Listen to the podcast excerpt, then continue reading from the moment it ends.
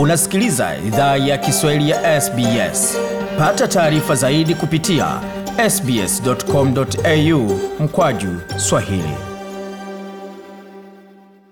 Karibuni tena katika makala ya idhaa ya Kiswahili ya SBS. Uko na migode migerano, tukuletea makala haya kutoka studio zetu za SBS na mtandaoni anwani ambao ni sbs.com.au mkwaju swahili. Wazapata makala pia kwenye ukurasa wetu wa Facebook anwani ambao ni facebook.com mkwaju SBS Swahili, na kama una barua yote ama ujumbe wote ambao ungependa kututumia kwa barua pepe anwani ni swahili.program@sbs.com.au. Kwa sasa tuzungumzie suala zima la mipaka kimataifa ya kufunguliwa hususan kwa wanafunzi wa kimataifa wengi ambao wamekuwa katika hali tata katika muda wa zaidi ya miaka mbili.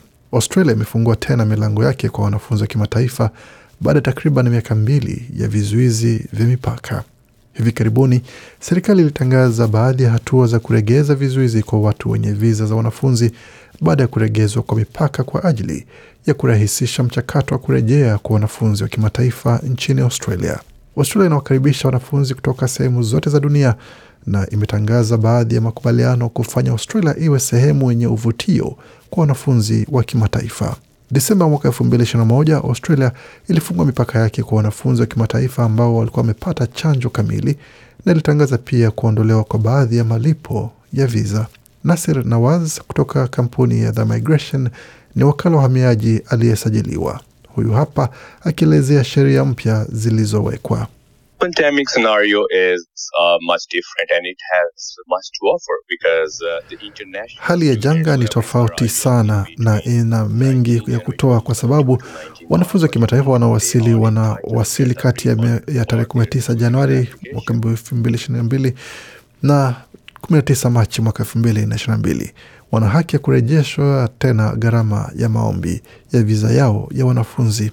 Wanafunzi wataweza wasilisha maombi ya kurejeshewa hela walizolipia maombi yao ya viza hadi 31 Disemba mwaka huu wa 2022. Wanafunzi wa kimataifa wanaokuja Australia sasa wanaweza anza fanya kazi bila kusubiri kuanza kwa masomo yao wakati huu wa marejesho ya malipo ya gharama ya viza zao. Bwana Nasser na maelezo zaidi. even the condition 8105 says you cannot Hata kama sheria ya visa viza nambari your 8105 inasema huwezi fanya kazi kabla ya kuanza kwa masomo yako, Australia imetangaza kuregezwa kwa sheria hiyo. Kwa hiyo katika wakati huu mwanafunzi anaweza fanya kazi hata kabla ya kuanza masomo yake. Ameongezea kuwa kwa sababu ya janga na wanafunzi wa kimataifa walilemewa na matatizo mengi na makatazo ya kubaki ndani yaliathiri afya yao ya akili. well as you know the pandemic started around uh, February 20 Nasema kama unavyojua, janga lilianza Februari mwaka elfu mbili ishirini na wanafunzi wengi walikwama ng'ambo na waliosalia walibaki nchini Australia. Wamekuwa wakipata changamoto kupata kazi katika majimbo mengine. Kama unavyojua, wamekuwa katika muda mrefu wa makatazo ya kutoka nje, na ilikuwa hivyo kwa takriban mwaka mmoja na nusu au zaidi ya muda huo. Kwa hiyo wanafunzi hawakuweza pata kazi, hawakuweza enda vioni, na je, walistahili lipaje karo? Kwa hiyo wamekuwa na wakati mgumu kwa masomo yao na kisaikolojia kwa kuwa mbali na nyumbani. Kwa sababu ya vizuizi vya mipaka ya kimataifa, wanafunzi na watu wengine wenye viza za muda hawakuweza kuingia nchini tena kama wangeondoka.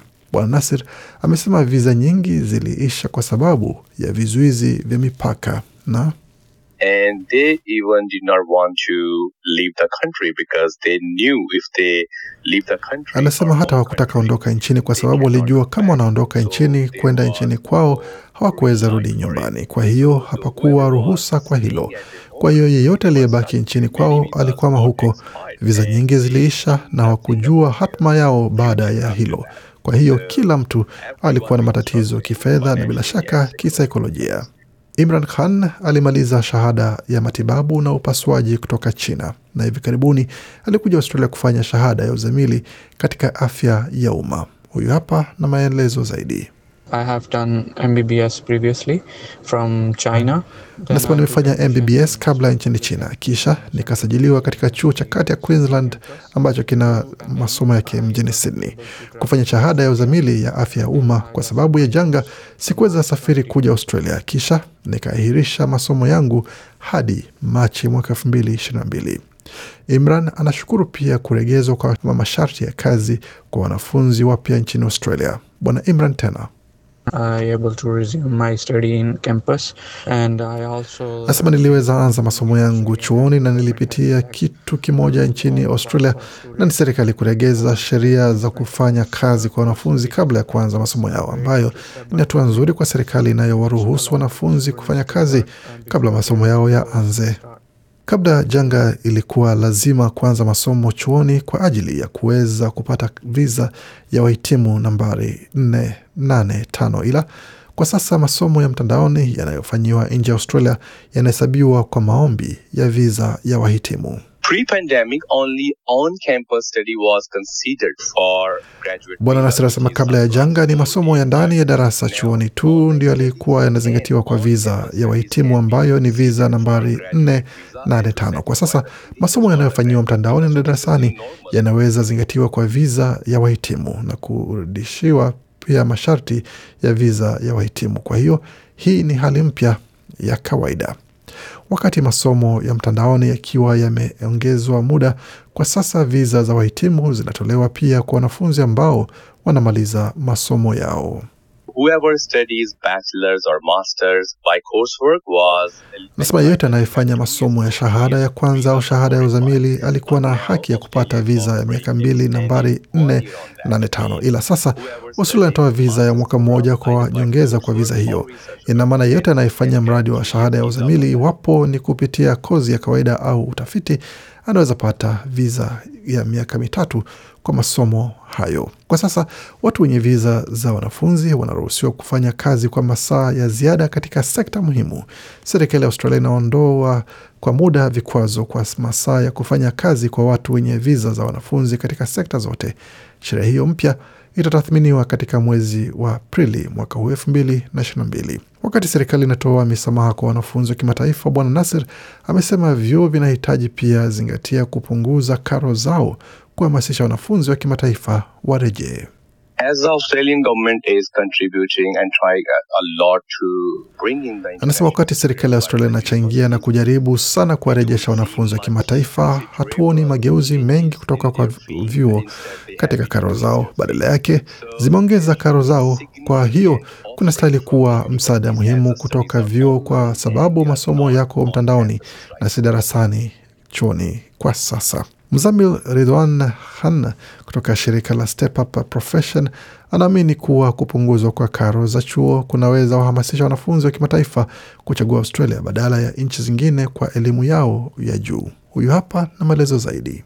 As you know, Australia is charging the fees which is higher than comparative to Canada and UK. Kama unavyojua, Australia inalipisha karo ambayo ni ya juu zaidi kulinganisha na Canada na Uingereza, na ninaamini si tu serikali ambayo inastahili chukua hatua, bali vyuo pia na taasisi zingine za elimu ya juu zinastahili punguza karo zao kwa ajili ya kuwasaidia wanafunzi wa kimataifa katika wakati huu mgumu. Amesema pia kutoa ufadhili wa masomo kunaweza wahamasisha zaidi wanafunzi wa kimataifa kuzingatia kufanyia masomo yao nchini Australia. Offering more scholarship and lower down the tuition fees can help the students to receive Anasema kutoa nafasi zaidi za ufadhili wa masomo pamoja na kupunguza ada za masomo kunaweza wasaidia wanafunzi kufanyia elimu yao nchini Australia na watazingatia Australia badala ya nchi zingine zilizoendelea. Natumai kwamba hili litawahamasisha wanafunzi kutoka sehemu zote za dunia kuzingatia Australia kama sehemu ya kufanyia elimu yao ya juu. Wasafiri wote wanastahili ti masharti katika jimbo au wilaya wanamowasili na jimbo au wilaya nyingine ambako wanapanga kusafiri. Kwa taarifa zaidi, tembelea tovuti ya idara ya masuala nyumbani, anwani yao ikiwa ni covid19.homeaffairs.gov.au mkwaju international students na kwa yale ambao umesikia unaweza pata pia kwenye tovuti yetu anwani ikiwa ni sbs.com.au mkwaju swahili. Makala yaliandaliwa na waandishi wetu Afnan Malik na Gode Migerano. Hii ni idhaa Kiswahili ya SBS. Je, unataka kusikiliza taarifa zingine kama hizi? Sikiliza zilizorekodiwa kwenye Apple, Google, Spotify au popote pale unapozipata.